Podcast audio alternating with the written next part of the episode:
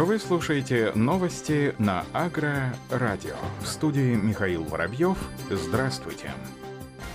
Госпрограмму вовлечения сельхозземель в оборот примут в марте. В документе, который еще в декабре 2019 года инициировал президент Владимир Путин, будет определен размер и источник финансирования, а также мероприятия по развитию мелиоративного комплекса. Госпрограмма должна быть принята к 23 марта. Такое поручение дал председатель правительства России Михаил Мишустин. Об этом сообщает пресс-служба аналитического центра Минсельхоза России.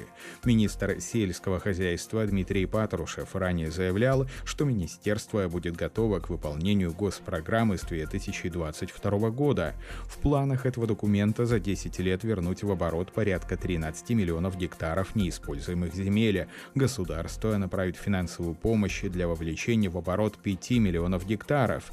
Сейчас в России насчитывается около 44 миллионов гектаров неиспользуемых сельхозугодий, 20 миллионов из которых пашня. Всего же по данным на январь 2019 в нашей стране общая площадь земель сельхозназначения в России достигает 382,5 миллиона гектаров. Из них сельхозугодий почти 198 миллионов. Кубань наращивает площади под молодыми виноградниками. В Анапе, Новороссийске и Темрюкском районе высадили первые 120 гектаров винограда. Об этом сообщил губернатор Краснодарского края Вениамин Кондратьев. По его словам, на Краснодарский край приходится треть виноградников всей страны, и здесь постепенно увеличивают ежегодную площадь закладки новых насаждений. В 2015 году она составляла 1200 гектаров в год, сейчас уже 1700 гектаров. Важно, что большинство новых саженцев выращены в местных питомников. Сегодня на территории региона три таких центра. В год они производят 4,5 миллионов саженцев, рассказал губернатор Краснодарского края. По словам Вениамина Кондратьева, из краевого бюджета на поддержку отрасли направят почти 614 миллионов рублей. Средства пойдут на закладку новых насаждений и уход за виноградниками.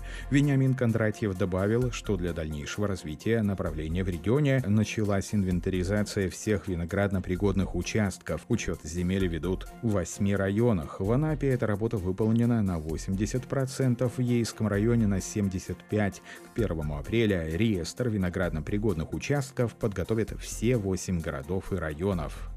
В этом году аграрии Липецкой области планируют увеличить посевные площади под сахарную свеклу до 115 тысяч гектаров, что на 18% больше, чем годом ранее, сообщает РИА Новости со ссылкой на губернатора Игоря Артамонова.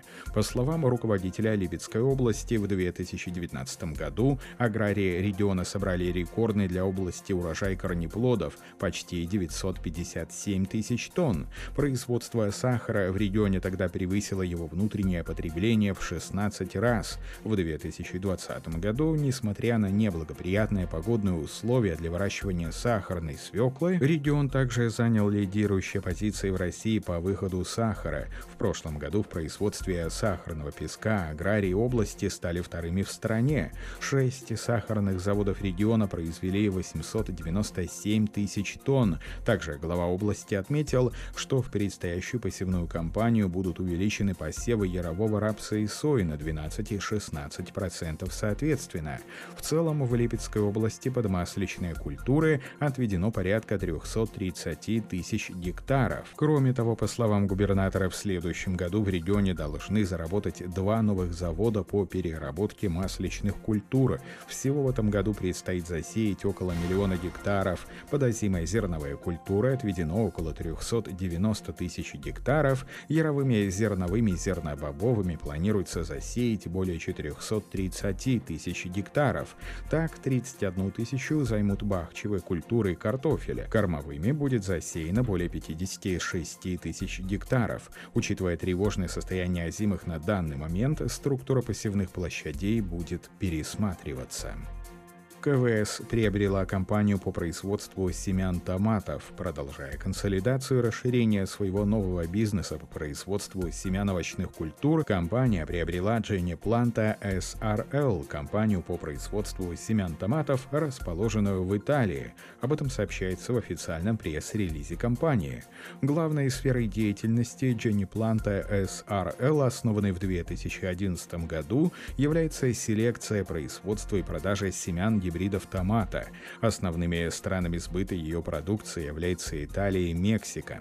Как отмечают в бизнес-подразделении овощные культуры компании КВС с присоединением Дженни Планта, мы получили доступ к высокопроизводительному генетическому материалу и сможем значительно ускорить развитие собственных селекционных программ по производству семян томатов в разных уголках мира. Отметим, что томат — это одна из наиболее потребляемых овощных культур в мире, а также наиболее стратегически важная для КВС культура наряду с перцем, огурцами, дыней и и.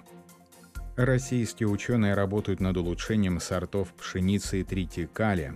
Группа исследователей наметили пути взаимодействия по существующим и новым научным проектам, а также обсудили совместное решение вопросов кадрового обеспечения и продвижения российских агробиотехнологий и современной селекции. Об этом сообщает пресс-служба ВИР. Совместная работа ученых НЦЗ и ВИР будет направлена на создание новых сортов пшеницы и тритикали. Коллектив НЦЗ является передовой научно-селекционной школой России, обеспечивающей конкурентная способность нашей страны в селекции селекции семеноводстве пшеницы, что позволило России сохранить мировое лидерство по производству этой основной культуры на основе собственных сортов из семенного материала. Однако создание мозаик сортов пшеницы для разных регионов страны было бы невозможным без использования свыше 50 тысяч образцов пшеницы и агилопсов коллекции ВИР, а также данных по этому материалу, собранных учеными ВИР. Не менее перспективными для практической селекции является и совместная работа работы ВИР и НЦЗ по изучению тритикалия, молодой по сравнению с пшеницей культуры, над улучшением которой успешно работают российские селекционеры. По мнению ученых, тритикалия имеет все шансы войти в ближайшие годы в перечень ведущих культур по обеспечению продовольственной безопасности. Утилизация тары из-под агрохимикатов должна быть законной, напоминает Россельхозцентр. В настоящее время перечень пестицидов, разрешенных для применения в Российской Федерации, составляет более 600 наименований, и каждый препарат имеет ту или иную тару, которую необходимо утилизировать. Утилизация и переработка тары из-под пестицидов и агрохимикатов уже давно является серьезной проблемой для сельхозтоваропроизводителей, сообщается в официальном пресс-релизе Россельхозцентра по Ростовской области области. Тара из-под этих препаратов, промытая и пробитая во избежание повторного использования не по назначению, должна сдаваться на утилизацию, но не всегда для этого есть возможность. Ситуация осложняется запретом на самостоятельное уничтожение канистр из-под ядовитых веществ, которые нельзя ни сжигать, ни закапывать в землю, чтобы не нанести непоправимый ущерб окружающей среде. Специалисты отмечают, что данные типы отходов относятся к третьей и четвертой категориям опасности. Сжигая или закапывая канистры идет нарушение федерального закона об отходах производства и потребления. Нарушение этого закона, а также других нормативов влечет за собой наложение штрафа до 50 тысяч рублей для физического лица и до 250 тысяч для юрлиц. Филиал Россельхозцентр по Ростовской области готов оказать сельхозтоваропроизводителям необходимую информационную и консультационную помощь по сбору и утилизации использованной тары из-под химических технических средств защиты. Как отмечается, необходимо заранее подготовить тару, промыть, высушить и пробить отверстия во избежание повторного использования тары. По итогам передачи отходов сельхозтоваропроизводителю выдаются акт о приемке на утилизацию. Данные вносятся в форму паспорт отходов, что позволяет работать в рамках закона. На этом все. Оставайтесь с нами на глав агроном.